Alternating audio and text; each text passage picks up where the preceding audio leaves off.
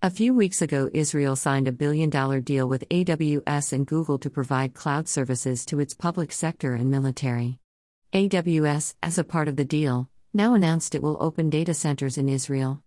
Google and AWS won the tender for a four phase project in April called Nimbus.